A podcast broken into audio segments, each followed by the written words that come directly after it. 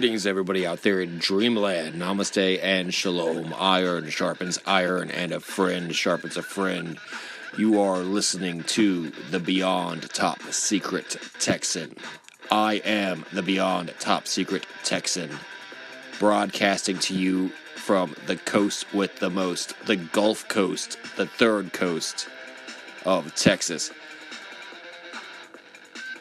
The darkest truths from the darkest web need to be told. And you must listen to the Beyond Top Secret Texan.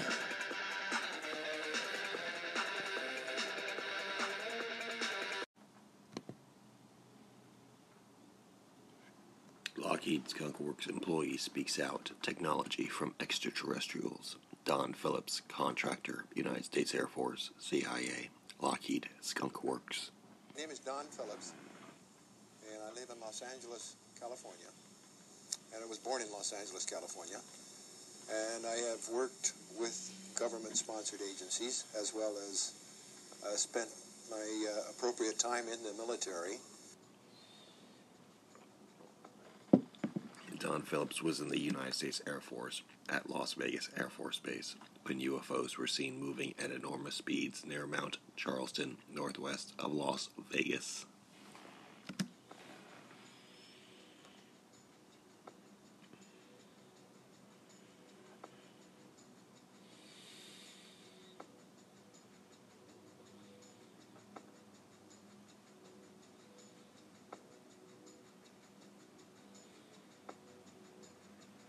Addition, he worked with Kelly Johnson at the Lockheed Skunk Works on design and construction of the U 2 and SR 71 Blackbird.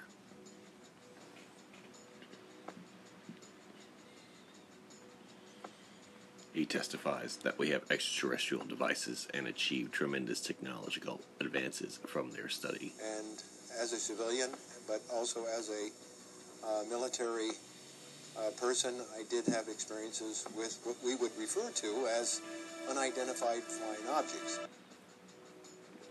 He states that in the 1950s and 1960s, NATO did research into the origin of ET races and disseminated the information through Majestic 12. He lists a few of the technologies we're able to develop because of ETs, including computer chips, lasers, night vision, and bulletproof vests.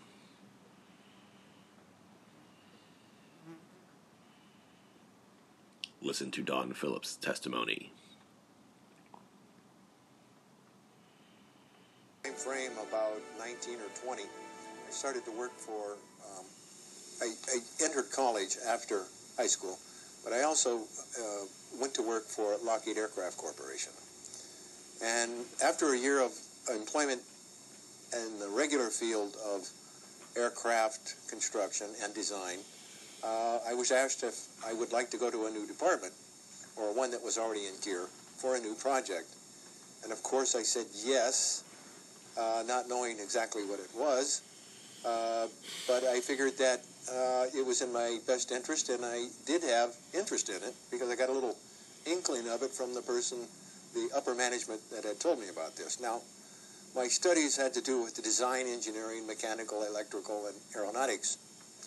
I was a pilot, a private pilot at that time, and uh, still am. And at the time, uh, 19, what would it be, 1961, 62, uh, I started my new job in what is called the Skunk Works. And I was introduced to the various divisions of the Skunk Works. It was purchasing, expediting, and engineering. My, I served in all of those uh, during the 60s, and this went through 1965. Uh, our projects were, of course, a contract special aircraft, uh, flying aircraft, for the government, the United States government, and uh, other agencies of the government, of course, supplied pilots. And I say this because it's important to the defense of the United States and the free world. Uh, free world means those that believe in the uh, opportunities for all humankind. The projects that I worked on uh, were ongoing, and the when I left the employment of the Skunk Works to go into the military, I felt that this is something I wanted to come back to after serving uh, serving my country. I I think it was 1965 actually when I uh, first uh, went into the uh, military and discovered that some of the assignments that I was uh, uh, put on in Las Vegas or near Las Vegas, Nevada, uh, were very much uh, uh, in close proximity to our uh, areas where we tested our aircraft, and a lot of commonly known as Area 51. We call it uh, Dreamland, the hog farm, uh, the lake. You know, this place would flood once in a while, and it was really unusable as far as landing and taking off. But uh, that's beside the point. Uh, what what the side that I know it from is that it is high security, and not really having to spend too much time in the area. I got a lot of feedback from people from my division at the Skunk Works to as to what is happening out there. We're testing airplanes, and everybody knows that it tested special aircraft, such as the Blackbird, uh, which I'm very proud of because that's my baby, and it uh, holds some of the world's records to this day. Now, the uh, the thing about being in the military in that area is that they were radar sites, and we were attached to Nellis Air Force Base. Now, Nellis is a flight test or pilot testing or pilot training uh, base for the U.S. military, but at the same time, it teaches and uh, uh, brings in pilots from other countries. North of Las Vegas, at the way up at the end of the northeast of the gunnery range, uh, there is what we know as the Area 51. Uh, but across across the highway that goes north from Las Vegas is a site called Angels Peak. Angels Peak in itself uh, covered the area 51, covered the uh, demonstration teams, uh, the Thunderbirds as we know them, but it also covered a lot of other area like the Atomic Energy Commission uh, test uh, test grounds to the west and to the north. Angels Peak was a was a classified radar installation, and it's uh, a lot of radar installations as we know them are up in the middle of nowhere. This one had a nice setting because it was uh, east of Mount Charleston, so we would monitor the aircraft coming from Las Vegas into uh, Area 51 or whatever passed by and it was whatever passed by that became most interesting one night uh, in 19, I would say 1966 to 67, somewhere in that area. We, uh, I stayed on base most of the time and uh, heard a lot of commotion about one o'clock in the morning. And being that it was the summertime, I thought, well, you know, it must be very warm. We were at 8,000 feet. The radar domes were at 10,500 approximately. And I decided to go get up, and I said, "Wow, it sure is loud. The sound is carries a long ways these days." So I went out, walked up to the main road, and up near my office, which uh, has a short distance to the chow hall, and I thought maybe it was time for the crews to come down for dinner, but it was another hour. And when I got to the area where the fellows were standing, there was a group of about five people and they were looking up in the air, and I looked up in the air and saw these objects, uh, lighted objects, moving uh, uh, at tremendous speeds. It's like uh, what we would know as special effects today, and it was in the area slightly to the north and uh, northwest of Mount Charleston. And Mount Charleston, by the way, is uh, over, I think, just about 13,000 feet. So all of a sudden I, I says, wow, what an aerial show. I didn't think too much of it because it's not something that surprised me that they were doing these kind of acute maneuvers. But right at that instant, when I saw these things making acute angles and traveling, uh, maybe I would estimate four, three to four thousand miles per hour, and then immediately making a acute turn, I knew that they weren't ours. And I had a special background with the Skunk Works. Lockheed Aircraft, Advanced Development and Engineering, that said, these are not ours. And having been a pilot, I'm thinking, what kind of forces these, uh, the, the, if there were people in these craft, what kind of forces their bodies are taking. Then I, I said, well, these, these have to be guided by some type of intelligent uh, pilot, if you will, having and being a pilot. And I thought, wow, how long will this go on? So it went on, apparently, uh, from my point of view, for about another, oh, 90 seconds. And then all of a sudden they seemed to group from what would be hundreds of miles in the sky to the east, or to the west, and they came into a circle, rotated in a circle, and then disappeared. And I thought, wow, what a show. So the, uh, the security sergeant happened to be on duty, and we all looked at each other and says, gee, this is really something. And he said, well, we shouldn't really say anything about this, and um, just let things take their course of events. Well, I had a, have a buddy that was chief radar operator named Anthony Kesar, and Anthony was the first one to get off of the bus after the door opened, and I was standing right up close to the the doors when they opened up. It's a military-style bus, Air Force, and I I looked at him, and Anthony's a very large fellow with this blonde flowing hair and, and a jovial spirit, and he was as serious as anybody could possibly be, and he was almost as white as a sheet, as white as his blonde as his hair, and he'd usually get a good tan as well. But this time he was uh, different, and he first things he took one step down the steps, and he looked at me and he said, "Did you see those?" And I says, "Yeah, we've been watching him for the. some of them, been, uh, the fellows have been watching for the last four to five minutes, and I've seen him for a little, maybe a little more than ninety seconds."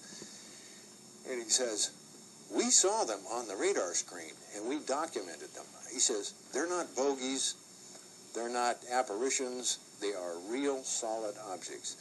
And of course, they would have to be, in order to get affixed with radar, the kind of radar we use there, uh, would have to be a solid object. And it's not that we tracked them with the radar; they were, they would go in and out of the, of the signal, and register that way. And there were, uh, I think he finally documented that there were six or to seven because it happened very quick and it's very real. So, as far as the inhabitants thereof, we don't know. But the fact that they can perform the maneuvers and travel at the speeds that we estimated, uh, and also as estimated by the radar operators and their scopes, What did they estimate? they estimated uh, around uh, 40, uh, 38 to 4,200 miles per hour equivalent ground speed. I mean, that's really quick.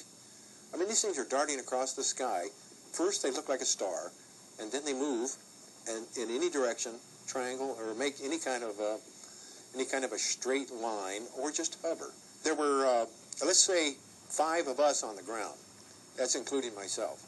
And in the in, on the radar in the radar towers on duty that night, um, I at least four, plus the officer of the day, and um, so you know there's a couple of handfuls of people. Now, when there's an occurrence such as this in the Air Force. Uh, most of us had at least secret. Uh, most of us had top secret, and then there was a few that had above top secret clearances. Uh, myself, I dealt with the documents, so uh, of all types, and my and for that bit of for my that time period in the service, it was uh, top secret. Uh, the people that would record the information. All this is recorded, and it is documented, and then it is signed off, and then it is put in the archives. And our division, uh, our radar squadron, was part of the 26th Air Division, which was in Phoenix, near Phoenix, Arizona. So where they go from there, it could be, you know, the Pentagon, it could be uh, United States Air Force uh, headquarters. They were definitely I mean, the way I pictured them, they were bigger than some of the closest stars, uh, much bigger. You know, I would say by the size of a 50 cent piece, you know, uh, about, no, I don't know, about 10, 12 feet away. That's what it looked like. Maybe a little bigger. Uh, but, but like a silver dollar, there we go. And moving across the sky uh, in a manner that did not leave a trail, okay? And not that we could ascertain, but they would just come to a stop and do do a you know a 60 degree, 45 degree, 10 degree turn after stopping and, and immediately reverse this action. And there isn't any, you know, having been a pilot and a military search and rescue pilot, uh, uh, along with the flying, uh, there isn't. Um,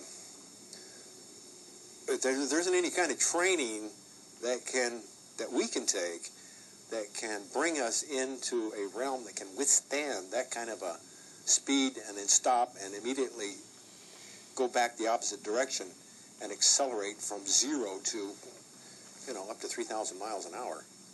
When I was working with the Skunk Works, we signed an agreement with the National Security Agency which, and the National Security Council, as well as the CIA.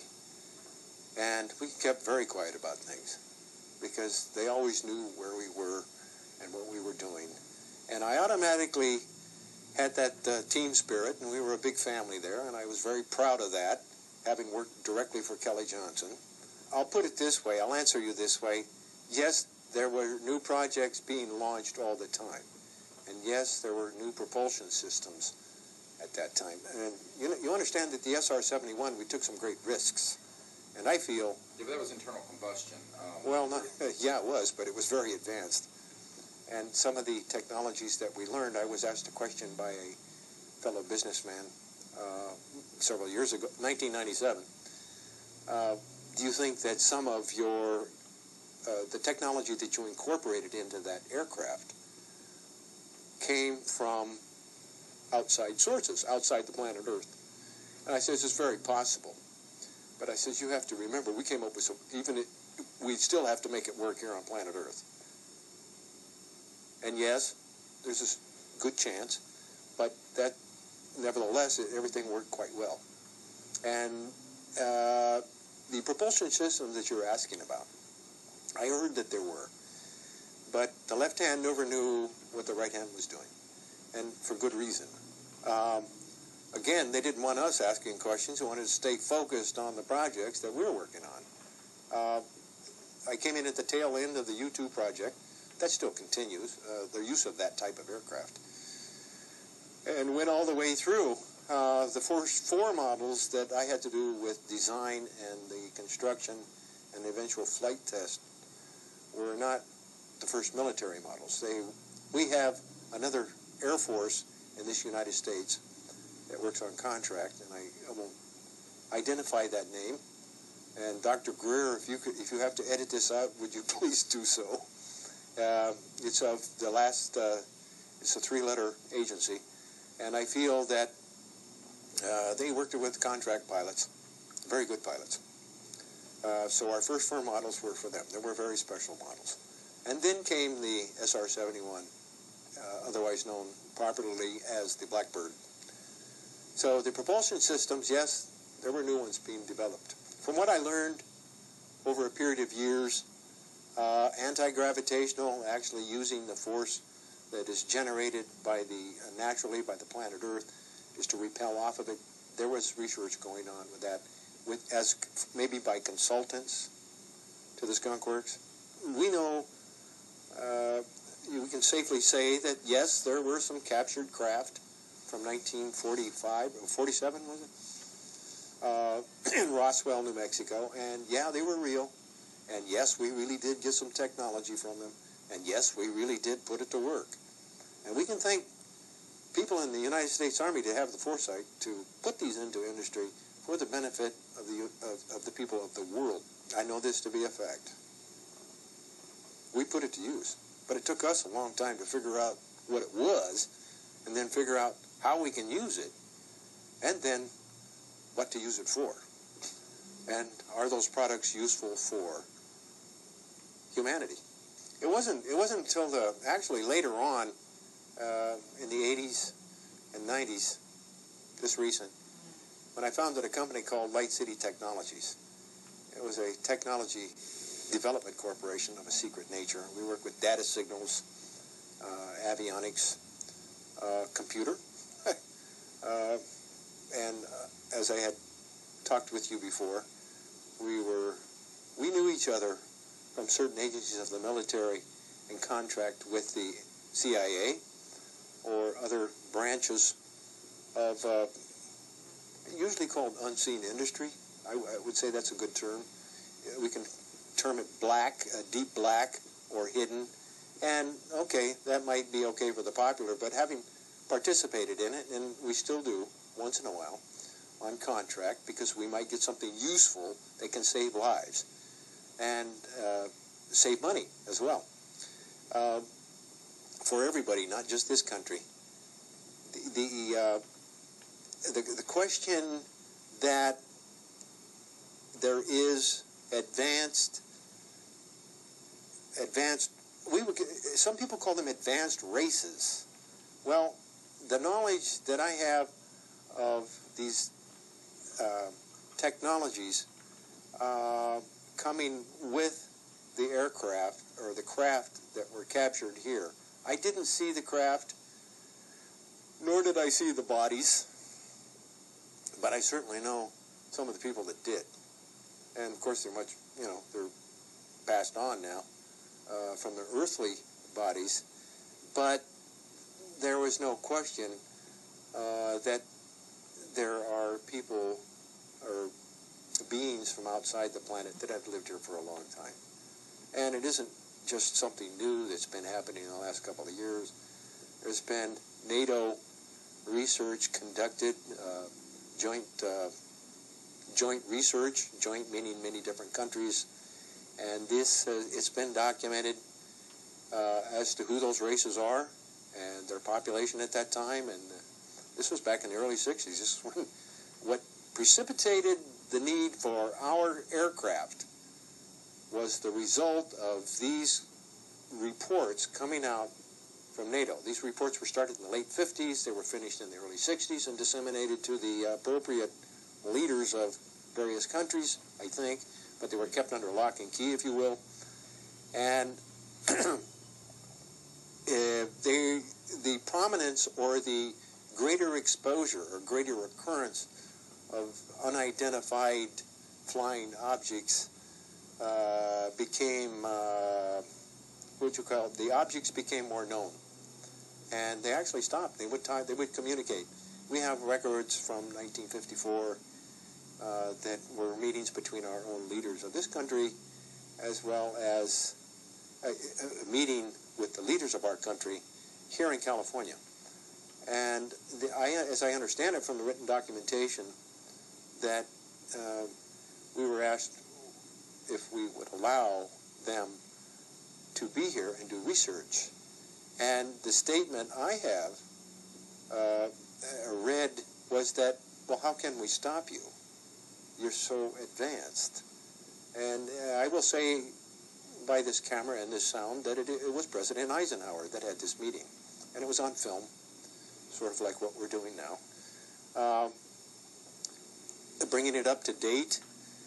Uh, their NATO report gave that there were 12 races, and that the final summary, they had to have contacts to go to these races in order to understand who they are, what they're doing, and what they could do.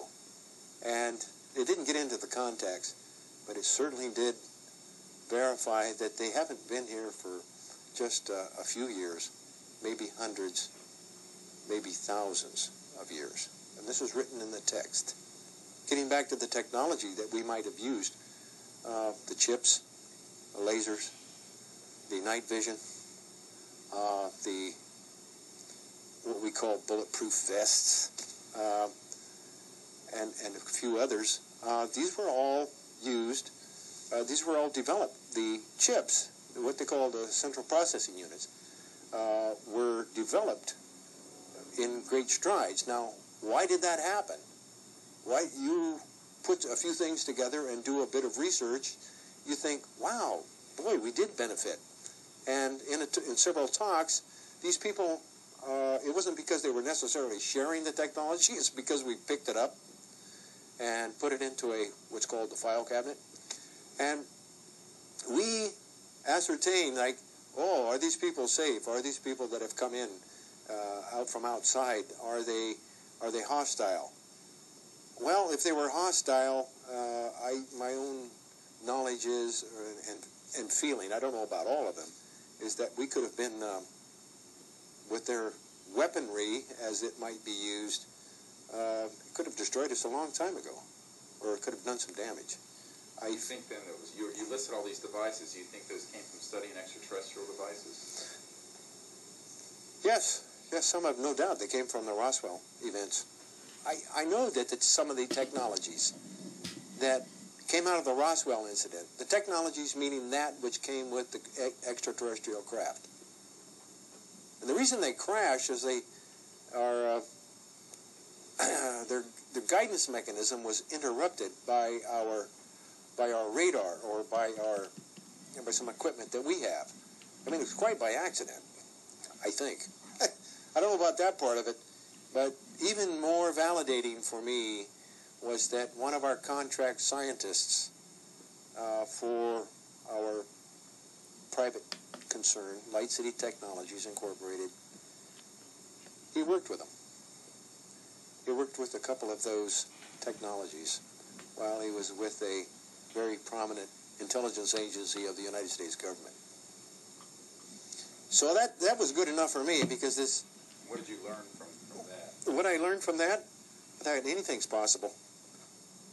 You need something, let's build it. You know, uh, uh, and it isn't. Um, everything has a physical shape in this dimension or a tangibility. Uh, the ideas, everything starts out with an idea. It had to start out with an idea for these visitors to planet Earth, and uh, maybe they had uh, maybe they had color coded what we would call fiber optics today that could bend light and that could guide light to one data location to another data location. Well, guess what? We've been talking about it for six years. We have that type of technology now. The one person that I've talked to only outside of the military or the government level that would otherwise keep this out of the public view is Dr. Greer. And the reason for that is is because he under, he makes it the professional approach, which is more in line with the way we were in the military. Yes, the the lenses. Uh, there were some. Uh, there were some eye. Actually, what we would call the eyeball coverings uh, that allowed the uh, inhabitants or the mm, people inside the craft that made the journey across space uh, allowed them to see in the minimal light that we know is now present, uh, present during space travel, and we know that from our own astronauts as well as astronauts of other countries. Uh, these lenses magnified light, but also brought in a certain type of clarity.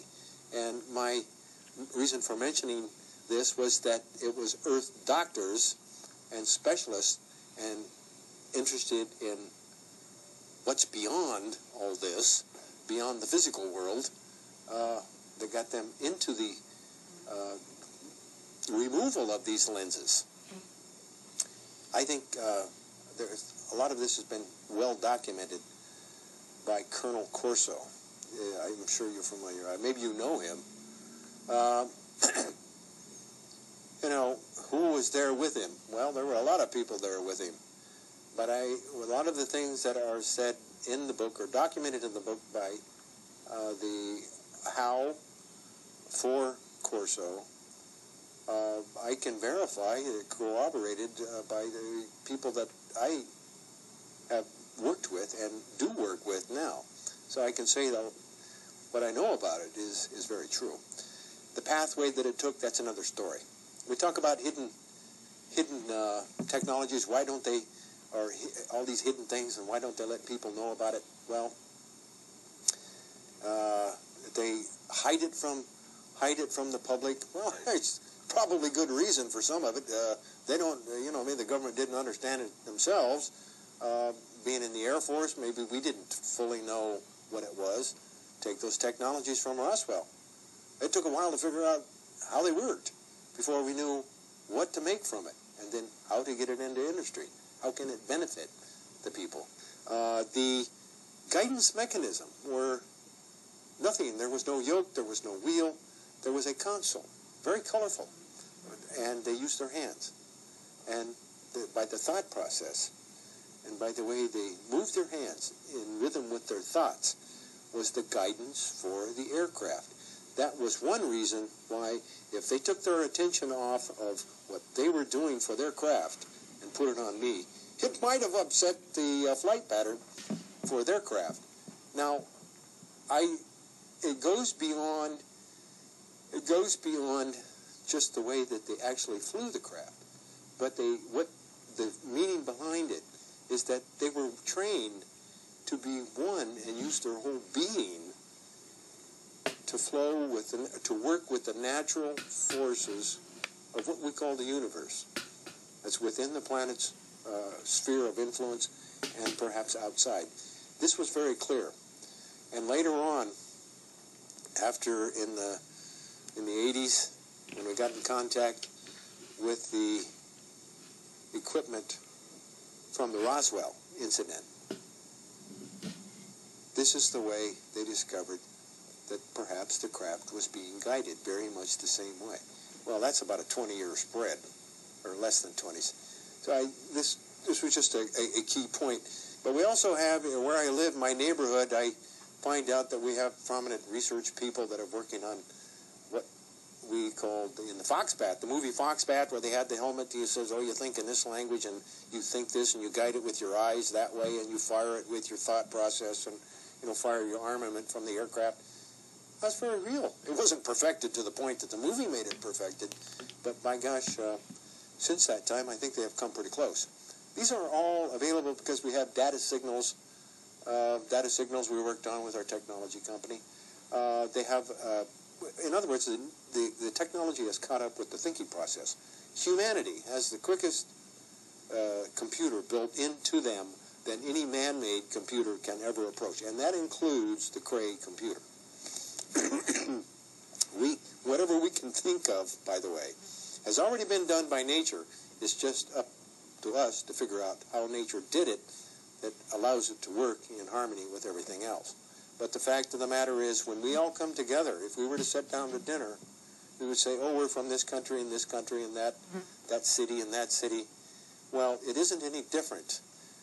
If we're in planet Earth, somebody else might come from a different location, long ways away, but we all sit down and share knowledge, maybe perhaps share food.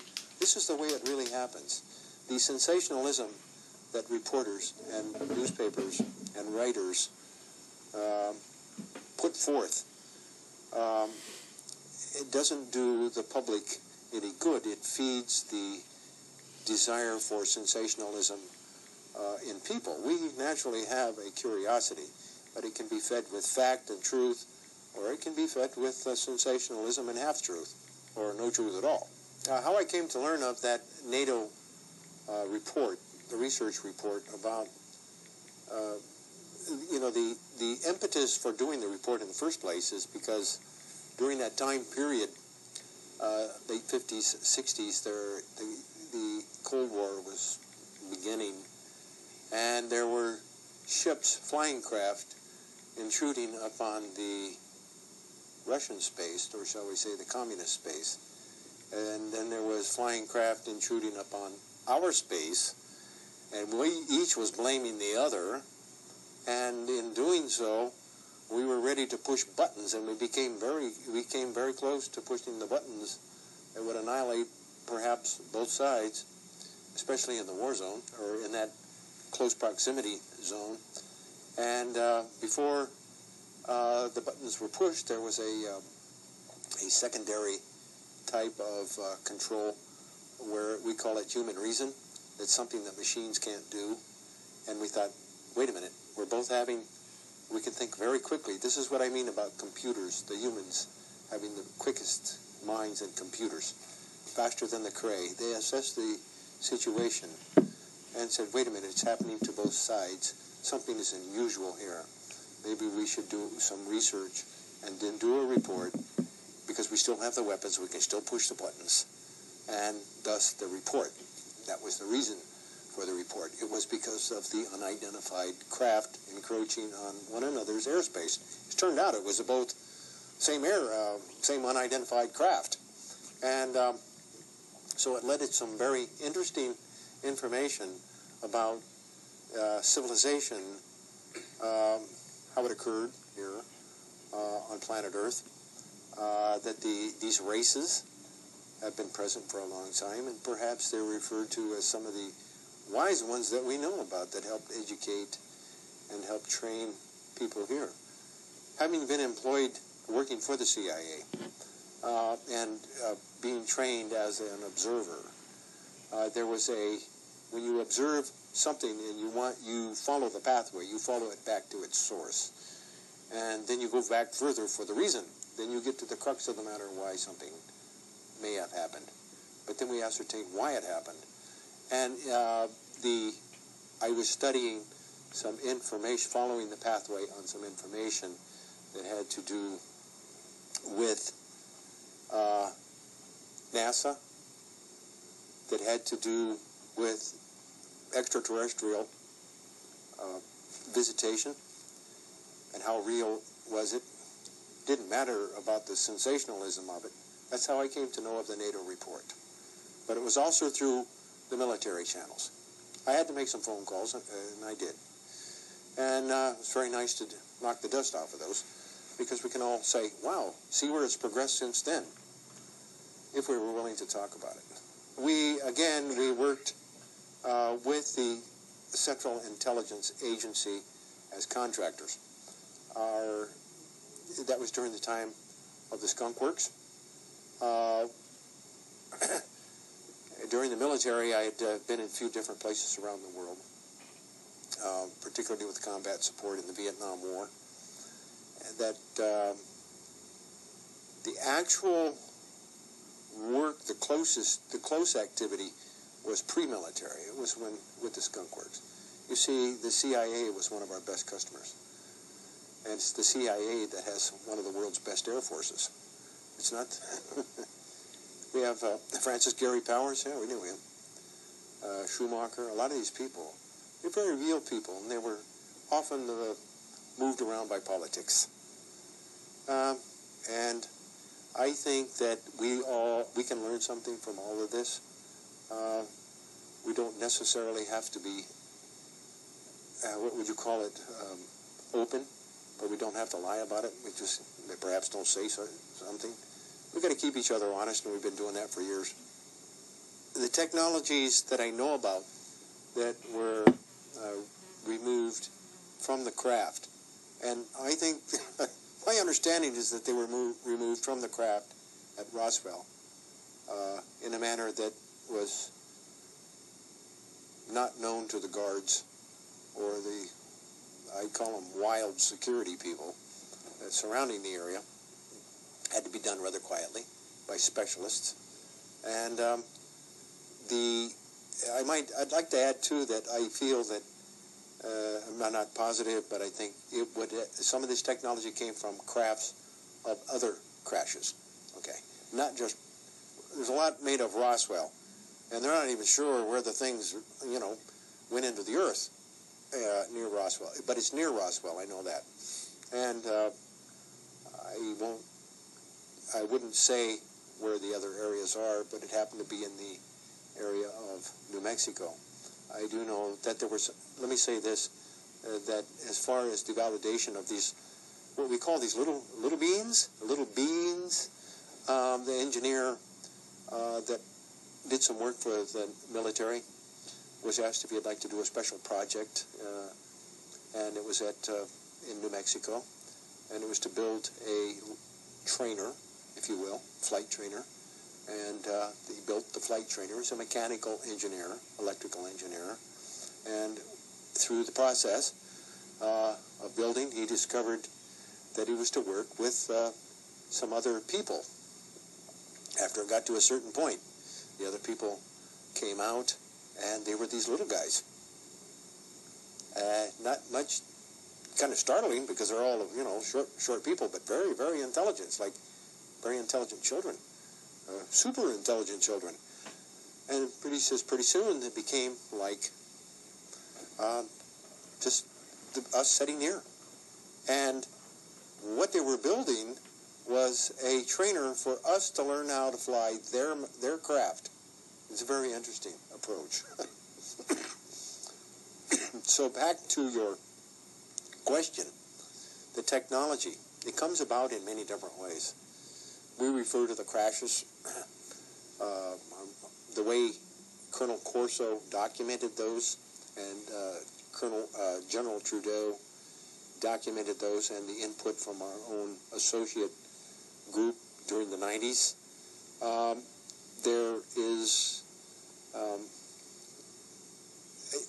it's the uses. I think more it's the uses where we can, from one particular technology that supposedly came from uh, one of the uh, retrievals. Let's call them retrievals, retrieved technologies. Uh, the computer chip, I think, is one of the best examples. The computer chip started out with computers, then it became used in, you know, video cameras. Then it became used as microcontrollers in automobiles, aircraft. I think they had to. They had to figure out what they were for. You know, they say, hey, well, it's first of all, it's silicone, and uh, first of all, it is, uh, or secondarily, it's uh, something that looks like it exists on other, in other realms outside the planet Earth, perhaps, and uh, also fiber optics. Fiber optics was went into these computer chips, and mind you, the signal didn't travel on hard wire as we know it previously uh, it traveled through a hollow core and in the form of light, colored light. And each, each color had a spectrum and an assignment to do a certain thing. Um, color, light, sound, form. Um, so we have fiber optics that we put to use. We say, hey, what is this spaghetti that uh, is in these craft attached to these computer chips, these silicone chips, and these what looks to be electronic equipment?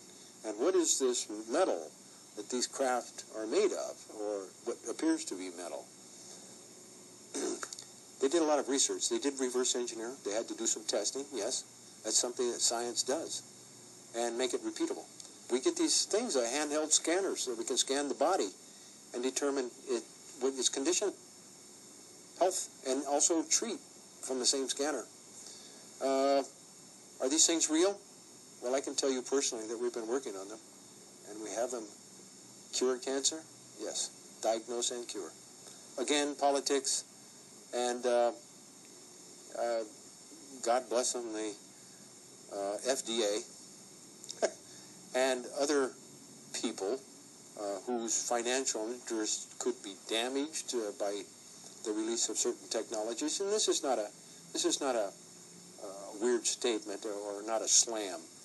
Uh, obviously, can it can it be a win-win-win situation for everybody? This is the way our technology development group views the use of technologies. Have you been associated with that group? Or? I founded the organization that, that became when it became a corporation in California. Yeah, I was associated with it six, seven years before, so that would be uh, back in the 80s we were contractors to the CIA. Uh, that was uh, six years working for the Skunk Works. That was then, during that time period. Working for the Skunk Works was five years. And uh, the military, I was in for a standard four. Yes, there was confirmation. In 1997, uh, I met some of our, what we called our expert recon people in the military. Highly trained and, and uh, you know, we could blow up cities and terminate great thousands number of people. Uh, but uh, they did an exercise. This is a confirmation. They did an exercise. They were hired by sec- security in the United States is constantly tested. That's the only way you're going to find out if it's bulletproof or where you need to improve. Um, they were hired, this group, uh, they do asset recovery now for people throughout the world. they were asked to breach the security at Area 51. And they did a wonderful job. And they did it. And this is the one way I thought, how would I do it? Well, by gosh, this is the way they'd do it. And they went through and they disassembled piece by piece. And, you know, they could take out the pieces piece by piece and it would send a signal, an alert, and they could hide. These guys were experts. They were expert recon people from the military. And they still practice some of their techniques just because it's stay in shape. What did they find? What did they find was that there were many areas at Area 51, and security is as crazy as ever there. You know, that says something for the security forces. And they're a little bit nutty because I think they're too far out away from humanity most of the time. And uh, that's a personal opinion. It's not a reflection on the management.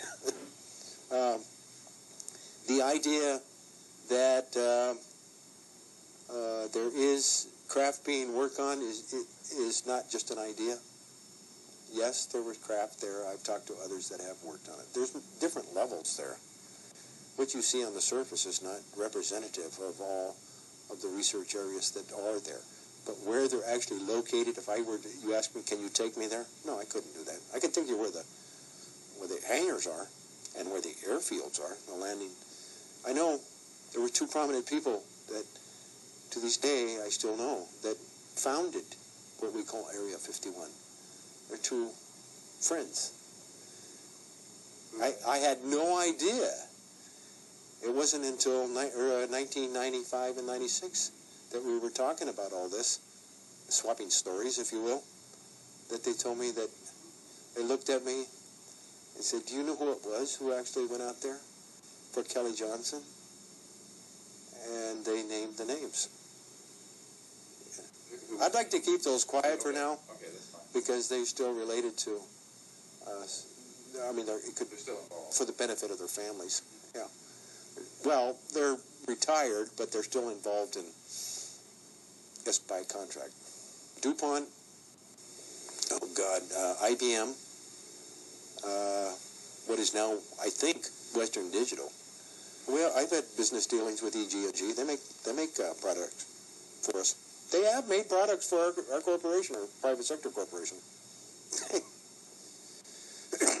they're a real, they're a contractor. But good. They're responsible for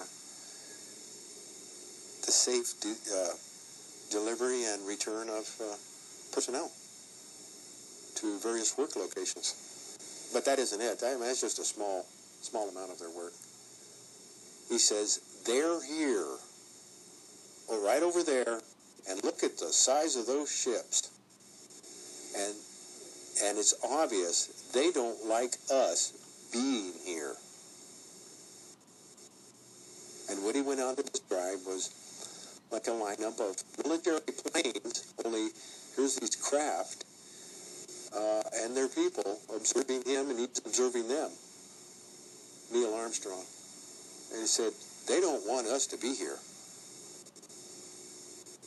You have an audio tape of that? No, I have the written communication. Great communication. There were three caves. And this is where in Utah? and somewhere in the Wasatch Mountains, was trying to line up a, to take a, a, a, device, you know, this recording device like this, and do research. They did. They eventually did.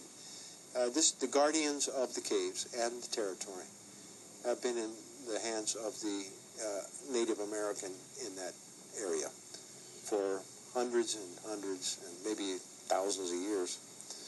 Uh, they are taught, they are visited quite often, as they said.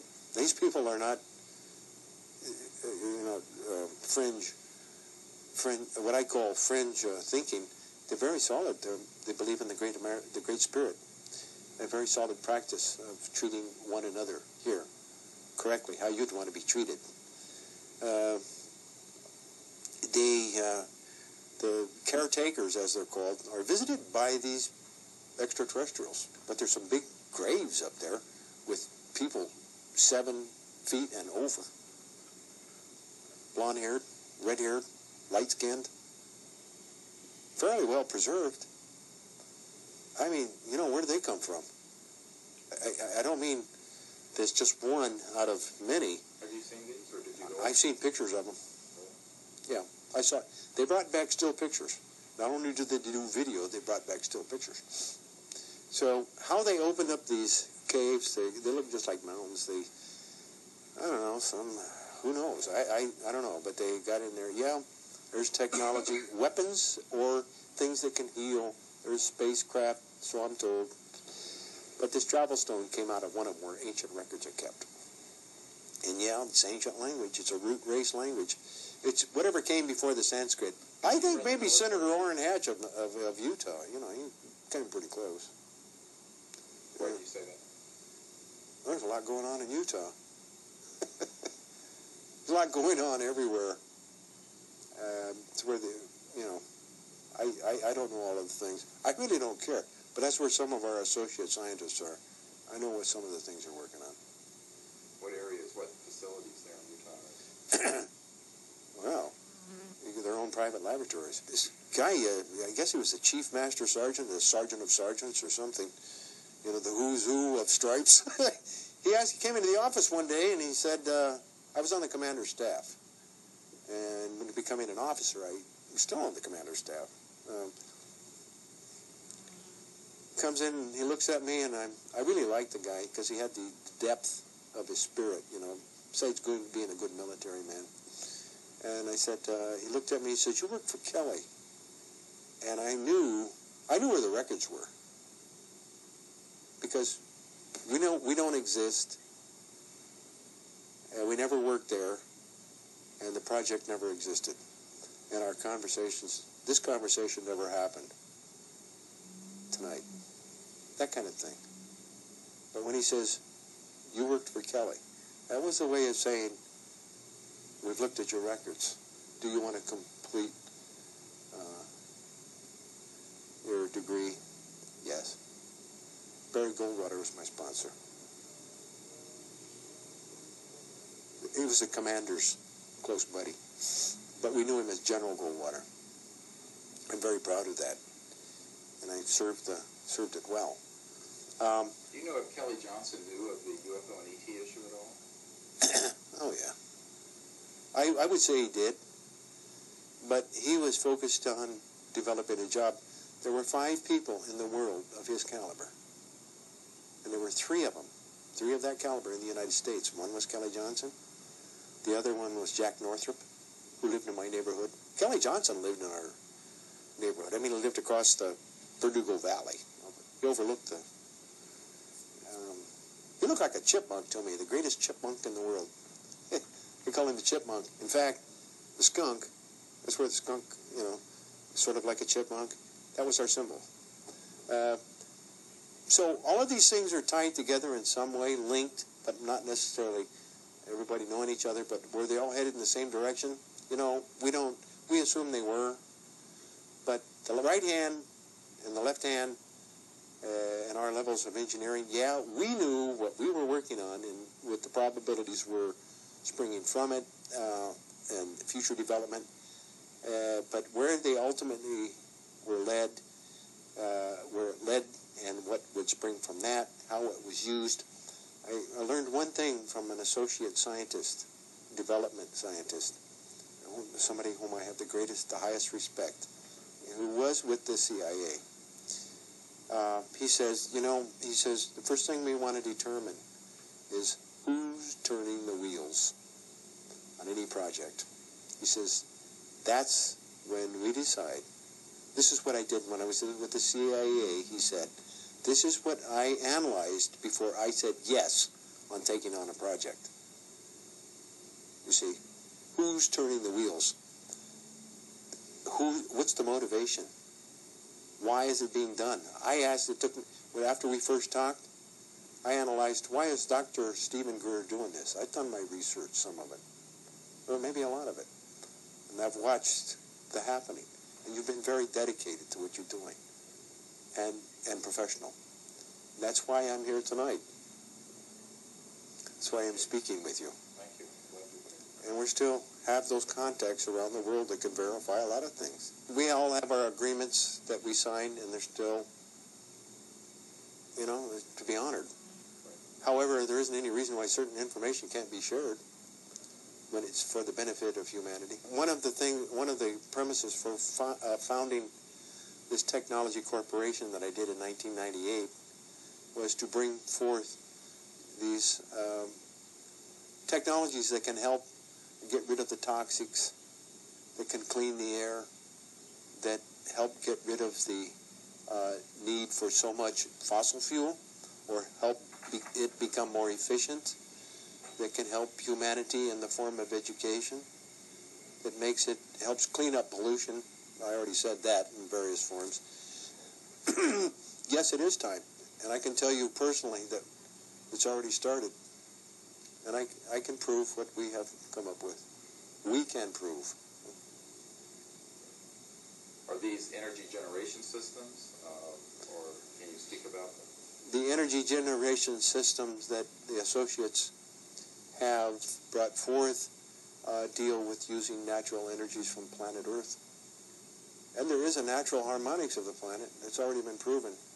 One of our own Air Force uh, research uh, members, I think out of Wright Patterson, or Dayton, Ohio, pardon me, uh, uh, mapped the energy system of the of, of the planet Earth. They've also discovered that there are craft underneath that sand, flying craft. I've never seen them. I don't know. NASA itself got involved in spending $10 million of our taxpayer money to go in and get a certain thing that's only written about in mythology and history. Go back, bring it out, and try to duplicate it. Okay? This I know to be true.